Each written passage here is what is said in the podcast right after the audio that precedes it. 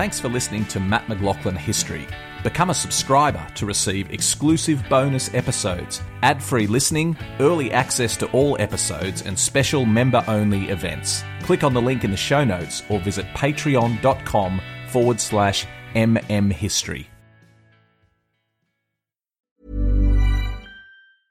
I'm Sandra, and I'm just the professional your small business was looking for. But you didn't hire me because you didn't use LinkedIn jobs. LinkedIn has professionals you can't find anywhere else, including those who aren't actively looking for a new job but might be open to the perfect role, like me. In a given month, over 70% of LinkedIn users don't visit other leading job sites. So if you're not looking on LinkedIn, you'll miss out on great candidates like Sandra. Start hiring professionals like a professional. Post your free job on linkedin.com/people today. Thank you very much for joining us. Before we get started on this week's podcast, a really exciting announcement. Peter Hart's book, The Gallipoli Evacuation, is now available to pre order on our website.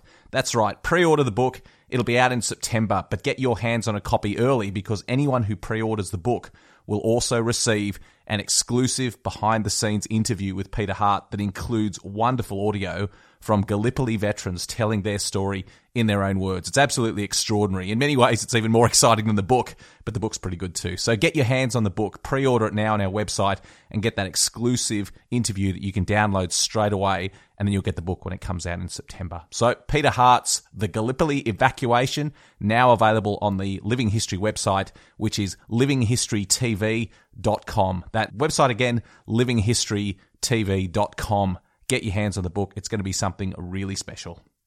A Living History production. This is the Living History Podcast, broadcasting live across the airwaves.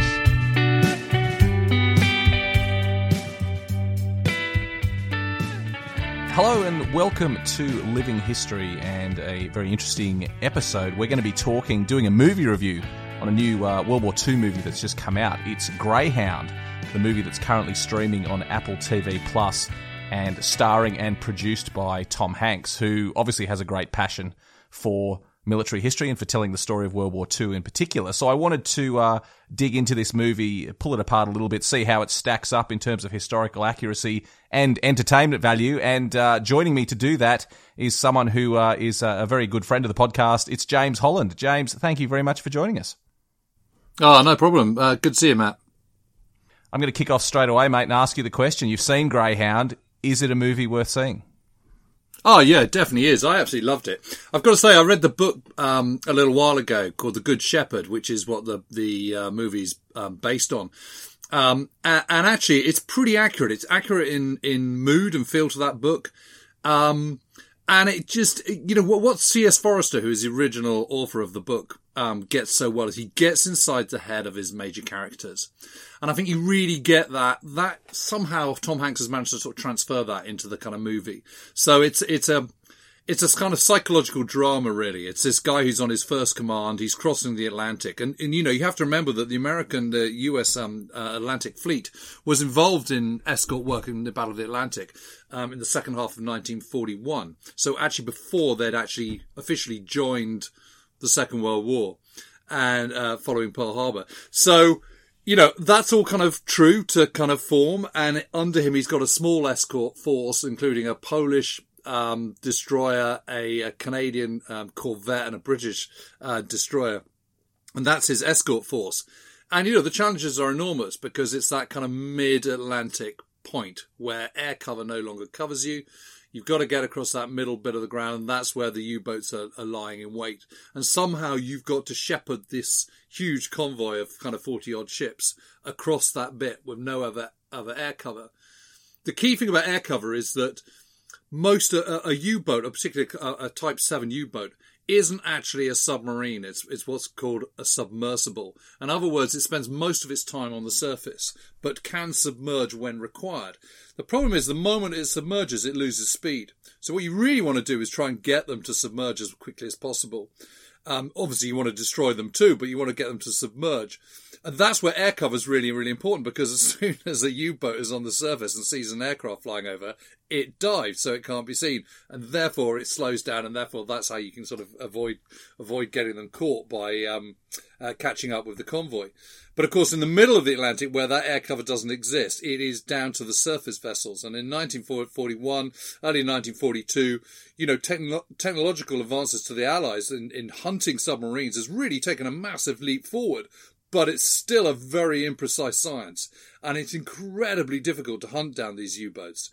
And, and that's what you're getting with this US destroyer um, commander and in charge of all the four escort vessels somehow having to kind of second guess. And there's so much to think about because he's got to he's got to think about the wording that he uses when he is communicating with the other vessels. He's got a Polish ship, Canadian and British. He's got to think about, he's trying to try and second guess the U-boat commanders. He's got to handle things like how many depth charges does he use in one go because he doesn't know how long the fighting's going to take place. So he's got to kind of, you know, uh, kind of marshal those a little bit. Uh, and he's also got to kind of think about fuel and a whole host of other factors. So there's just so much responsibility on his shoulders. And both the book and the movie do this brilliantly of, of showing just what responsibility is on the shoulders of that captain. I think I've always thought that the Battle of, Atlant- of the Atlantic is a very difficult aspect of the Second World War to portray in an entertaining way on the big screen because so much. I mean, I know there were moments of absolute terror on the high seas, and some of the most you know engaging stories of the Second World War took place during the uh, the, the Battle of the Atlantic. But at the same time, there were just weeks and weeks of, of boredom. You know, convoys could go out and, and, and not even not even see a submarine, not even see a ship. That was probably the norm more than the exception. You know, that, that there were thousands of ships traveling across that channel, and you know, the, the, actually running into a submarine was probably the exception rather than the rule. So I think they did a pretty good job in that way of compressing that tension and that drama and the terror that does occur when they run into a submarine into uh, you know 90 minutes uh, on the screen. Yeah, I I agree with that. And I mean, you know, it's it's something like 84% of all convoys were unchallenged. You know, it's a heck of a lot. Uh, and you know, the the kind of the highest proportion of sinkings came with stragglers. You know, those ships that kind of you know the engine's playing up or something, and they're kind of, you know, they're, they're it's, it's exactly the same as the kind of bomber formations going over, you know, daylight bomber formations going over Northwest Europe. You know, if you're sort of, if you if you kind of sort of run into trouble and you suddenly find yourself isolated and alone, you're really, really up the creek without a paddle. But if you're in the convoys, that's the whole point of having the convoys, is this kind of safety in numbers. And it's exactly the same principle for having kind of mass formations of, of heavy bombers as well. So yeah, you're absolutely right. A lot of it was very mundane, uh, very kind of, uh, um, you know, kind of just clocking through the hours, sort of miserable conditions. I mean, Nicholas Monsarrat's famous novel, The Cruel Sea. I mean, it's called The Cruel Sea because it's just so brutal kind of operating in the Atlantic, particularly, of course, in, in winter, but it can be just as bad in summer as well. You know, it's cold, it's windy, you know, you're, you're wet through all the day long. And I think, again, I, I thought they did that really well, that aspect of Greyhound, um, really, really well. That's showing, it, you know, just how much rain and, and, and how much water is being flung at the bridge and across the ship, uh, generally speaking. I mean, it did look completely miserable. Um, uh, which I think is a sort of key part of, of the Battle of the Atlantic. So yeah, I thought they did that that that really really well. But just imagine, you know, if you're on one of those convoys when the wolf packs do strike you, you know, the odds suddenly are you know completely shifting. And as a commander of the escort force, wow, what a lot of responsibility. I mean, you know, because every decision you make might result in the loss of hundreds of men if you're not careful. You know, so you've just Wow, I mean, I, I, you know, I'm just totally in awe of those guys. And I think the other reason we don't know much about the Battle of Atlantic is, of course, you know, you can go and visit the beaches of Normandy, or you can go to kind of sort of Bougainville or, or Bougainville, or, or, or, wherever you want to go, or Guadalcanal, etc. You can sort of wander around those places. Um, but you're not exactly going to take a ship to the middle of the Atlantic, kind of look around the sea and just go, wow, this is where it all happened, and then kind of, you know, sail on to New York, are you? So, you know, it's kind of not in the public consciousness in quite the same way, I think, as, as sort of land battles are. Having said that, I think it's probably the element of the Second World War that is, in a, in a strange way, it's very sexy. People do love the story of these brave submariners going out for weeks at a time and doing their best to intercept a convoy and sinking these ships and dueling with the surface vessels. There is a very sexy element to it. And I don't think there's really probably another aspect of the Second World War that combines so much boredom and tedium and no action occurring with these just, you know, this, this out, this outstandingly fascinating aspect of warfare on the high seas. The two of them are at complete opposite ends of the spectrum, but then come crashing together when these submarines did run into a convoy. Yeah, no, absolutely. Uh, I mean, you know, the Battle of Atlantic is an interesting one, isn't it? I mean, for me, it's the most important battle of the entire Second World War because of because of the geographical positions of Canada, the United States, of North America, and Britain, and so much of of so much of defeating Nazi Germany, and, and I think rightly the Allies kind of see defeating Nazi Germany as the number one cause of the Second World War, with the battle against Imperial Japan taking second place. So that means that that, that Britain is really your launch pad. So that everything that you want to achieve that victory on land against Nazi Germany and indeed in the air has to come through the Atlantic, whether it's coming from Australia, whether it's coming from New Zealand, South Africa, the Far East, uh, um, Canada, United States, everything is flowing to Britain through the Atlantic. So if you can't secure your sea lanes, you're in big trouble because, you know, Britain is not, is, is becomes a huge manufacturing uh, um, base in the Second World War, but an awful lot of resources come from elsewhere. You know, oil, for example, most of its oil coming from, from uh, Venezuela and from the US you know, that's the absolute lifeblood of anyone's war effort. You know, it's one of the reasons why the Nazi Germany fails is because it doesn't have enough oil. So really, you know, if, if you can't secure the Battle of the Atlantic, if you can't win the Battle of the Atlantic, you, you know, the Allies really are in big, big trouble.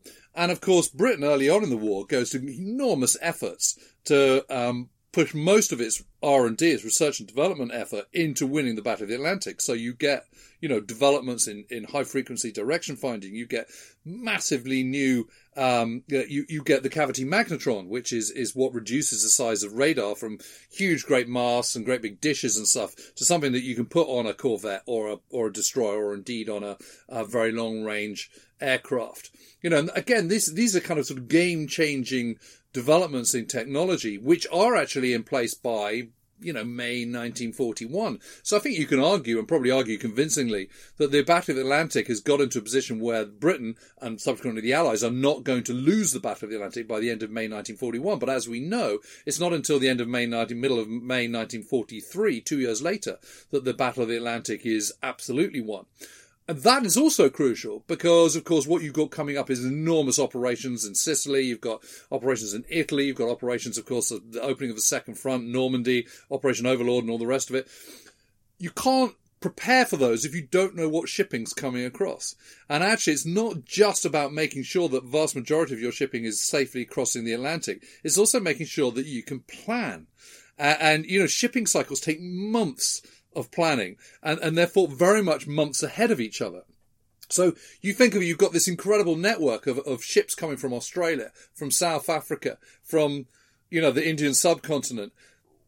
They all take different times to reach Britain or from Britain to get to those places. All that has to be thought through so that they can all come together at the right time when you need the mass of that material for your land operations. So the Battle of the Atlantic is this incredibly complex beast.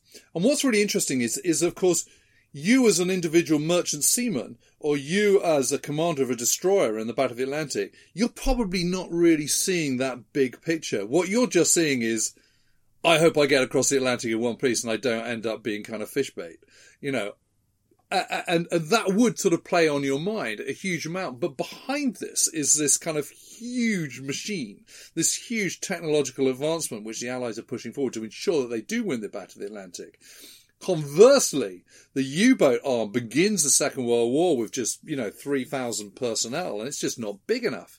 So, you know, the, even, even during the first happy time, the happy time is, um, when the uh, most of the convoys are going through unescorted because most of the Royal Navy is on anti-invasion watch in southeast England in 1940. This is what the U-boat crews called the happy time. But there's never more than 14 U-boats operating at one time in the entire battle of, you know, the entire Atlantic. The Atlantic's a big old place. You know, even by January 1941, there's no more than six U-boats operating in the Atlantic in, in that month. You know, at a really crucial period of the Second World War. Um, and and the problems that the, the, the U-boat arm has is you've got these guys, these incredibly experienced U-boat commanders at the start of the war because they've been in the force for a number of years. They, their seamanship is second to none. But of course, there's a kind of gradual attrition. And in between March and May 1941, three of the biggest aces, U-boat aces that they have, Prien, um, Schepke, and Kretschmer, are all lost. You know, um, Kretschmer's taken prisoner, Prien and Schepke get um, get killed. You know, and you can't replace that. So by the time you get to kind of 19, late 1942, 19, early 1943, where the U-boat force is, you know, able to kind of sort of operate kind of 100 plus U-boats at any, any one time, it's too late because the experience levels are just going lower and lower and lower. And I'm, I'm not quite sure when Greyhound is quite set. I think it's kind of early 1942. Um, when the very, very few American vessels operating across the Atlantic at that time, because of course it's post Pearl Harbor, so they're now over in, you know, in the in the Pacific. You know, that's the that's the main effort for the U.S. Navy at that point. Um, but by that stage, you're at that interesting kind of tipping point where the efficiency of the U-boat arm is sort of is is going against them in terms of experience. And the and, and the Mark Seven, although there's Mark Nines as well, the Mark Seven is the kind of standard U-boat, and it's just not really improving. You know, it's kind of flatlining in terms of technology, whereas Allied technology is increasing massively during that period. Well, I suppose there's only so much they can do with a submarine, isn't there? I mean, the, the, the limitations of how it operates and what it can do compared to a surface fleet. I mean, the, the, there's only so much that the uh, the U-boat fleet can be doing to, uh, to to keep up with the Allied technological advancements, isn't it? Yeah, well, they've got the Type 21 in, in the kind of in the offing, and the technology for the Type 21 is um, is there actually before the, the Second World War starts. So, but it's just not kind of pushed forward by the Nazis because you know U-boats aren't as sexy as battleships. You know, where's the fun in cracking a champagne bottle against a submarine compared to a massive, great battleship like, I don't know, like the Tirpitz or something, you know, and, and Hitler likes things that are big. Um, you know, so the Z plan, which is a pre-war naval ex- expansion plan, is definitely kind of a massive own goal because they're never ever going to compete in terms of a surface navy with France, frankly, uh, but certainly not Britain, which has the largest navy in the world at the start of the Second World War, and obviously subsequently United States and, and even Canada for that matter. Um, so, you know, what they should have done in the 1930s is to build up a massive U-boat fleet because it was U-boats in 1917 which nearly kind of, you know, did for Britain's war effort, um, in the First World War. So, you know, it, it seems to me insane that they don't kind of concentrate that in the 1930s, but, you know, thank God they don't. Um, but the Type 21 is fascinating because, you know, that is, sets the bar for the post-war true submarine and it can operate faster under the surface than it can on the surface. And it is a total, total game changer. Um, and you know, fortunately, only I think it's something like two ever get operational, and that's not till April, late April 1945. You know, so it's just it's just too little, too late.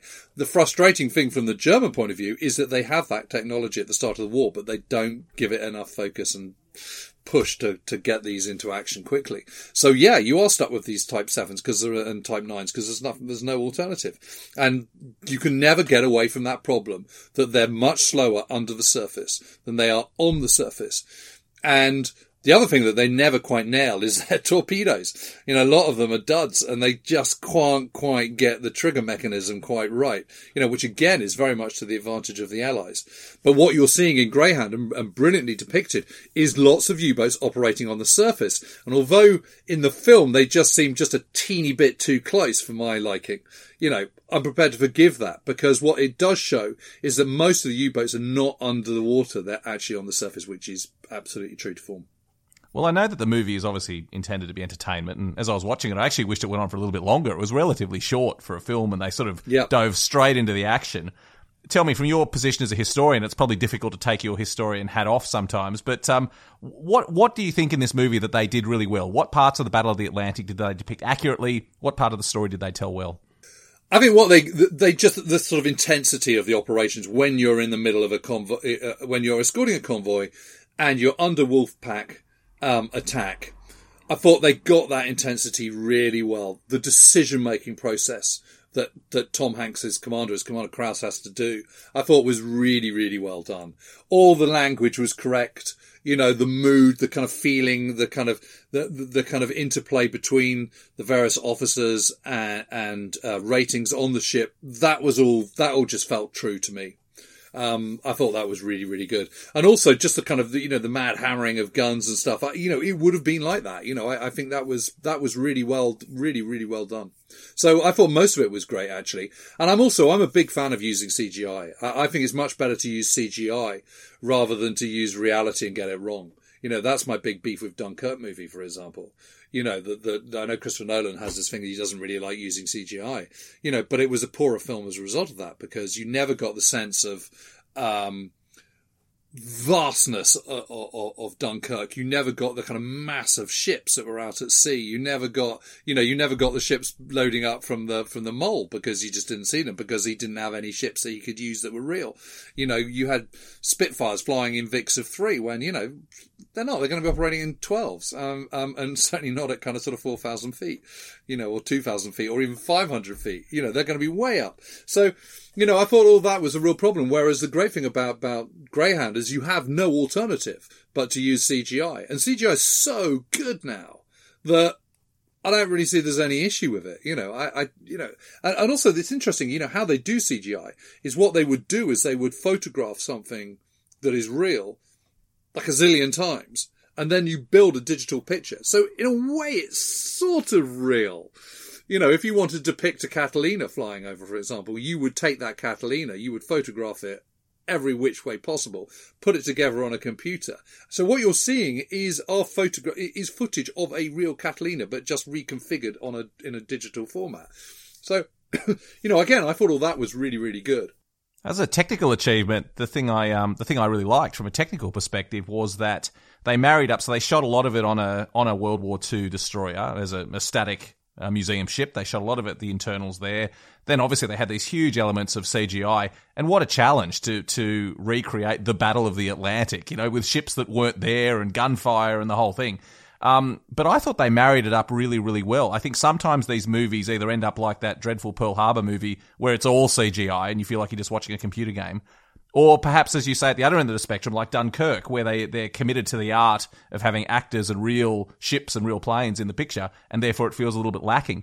I thought this was a great example of where they married up both of those elements very, very well. The live action, the, the real stuff that they'd filmed on an actual ship with the CGI. I thought they did a brilliant job of marrying it up. I was very impressed with that. Yeah, me too. I thought it was absolutely terrific.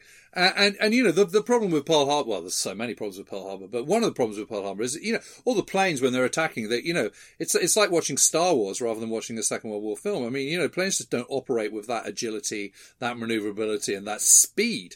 You know, so when you're doing your CGI, you've got to, you've got to create it so that it looks realistic you know, the, the proportions are right. The proportions of size to speed across the screen and all the rest of it. That's the difficult thing to do. I mean, there was a, I, I, I saw a bit of criticism on Twitter about the kind of, you know, you know, did a destroyer really kind of lurch around the sea with such speed and, and, and also, and the answer is yes, it absolutely did. I mean, you know, destroyers could do kind of, you know, 42 knots. I mean, that's seriously quick.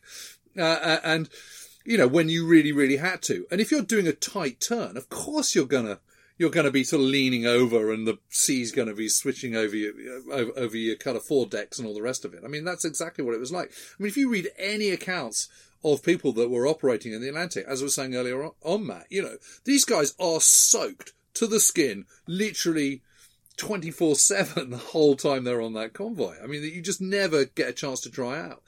I also thought what was really good is, and, and, and again, it's, I really urge people to read the book actually as well. It's, it's fantastic. And just because you've seen the movie wouldn't detract from the novel at all.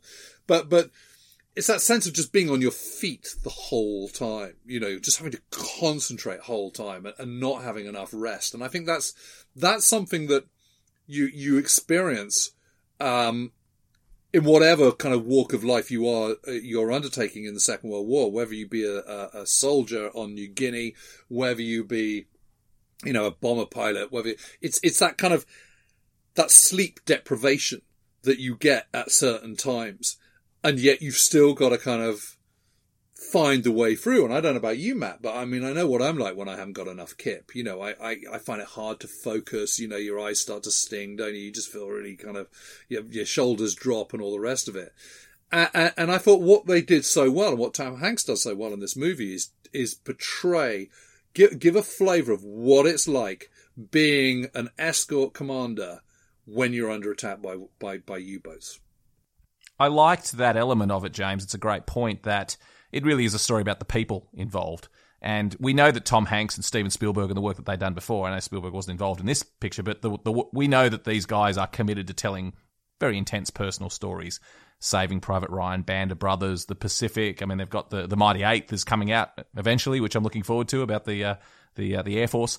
Um, but I thought this this was really a tale of people on these ships. It wasn't so much a tale of the ships; it was a tale of how did the people on the ships go. Uh, and I thought they did that very well uh, as well. Yeah, I mean, I thought a sort of you know a ninety minute period of human drama. It was it was pretty uh, it pretty kind of hit all the marks. I mean, I, I would give that film a really high rating. I, I really enjoyed it. I, I, you know, every time a new Second World War film comes out, you kind of, you know, as a historian, you, you go and watch it with a certain sense of trepidation. I mean, there's some new film that came out about D-Day, and it, you know, it's just an absolute horror story of awfulness, uh, and and you know, just every cliche under the book. And I thought this is just it's just such a joy when you watch something you go, you know what, this is actually really good. They've got the historical detail right. This has got the flavour of the novel absolutely right. The performances are second to none.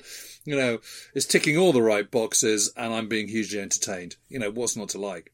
Those depictions of friendly fire that you mentioned earlier, when the uh, when all the ships are just blasting away at U-boats as they come into the into the group, and there's, yeah, there's yeah. shells and bullets flying in every direction. That was some of the most harrowing scenes of uh, of the whole film. Yeah, yeah, yeah, yeah. I thought it was great. I also liked the fact that, that you know you had the U-boats kind of intercepting on the radio and kind of giving all that kind of creepy chat and stuff, and that that really did happen. Um, it, you know, they did do that from time to time, and it, you know that sort of psychological warfare. I thought that was really good, and that sense that the U-boats are you know, this is again, you know, it's told from the whole novel and indeed the film is told from the point of view of Tom Hanks's character. So, so that's who you're you're seeing the whole thing through his eyes. So that's why you don't see U-boat crews. You know, you just you hear the voices occasionally because you know of the U-boat crews because that's what what he's hearing.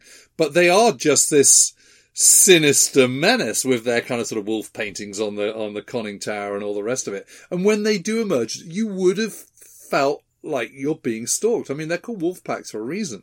You know, they hunt together. They're, they're hunters. You know, you are hunted.